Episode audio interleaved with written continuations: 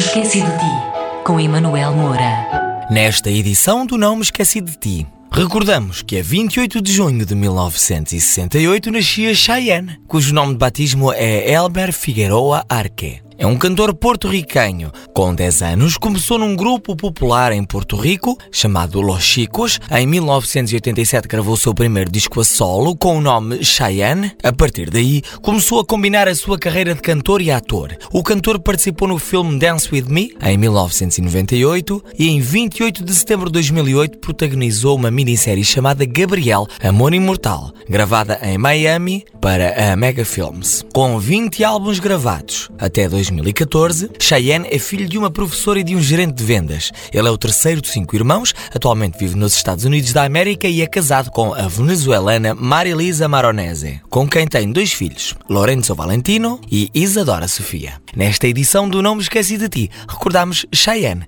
nascido a 28 de junho de 1968.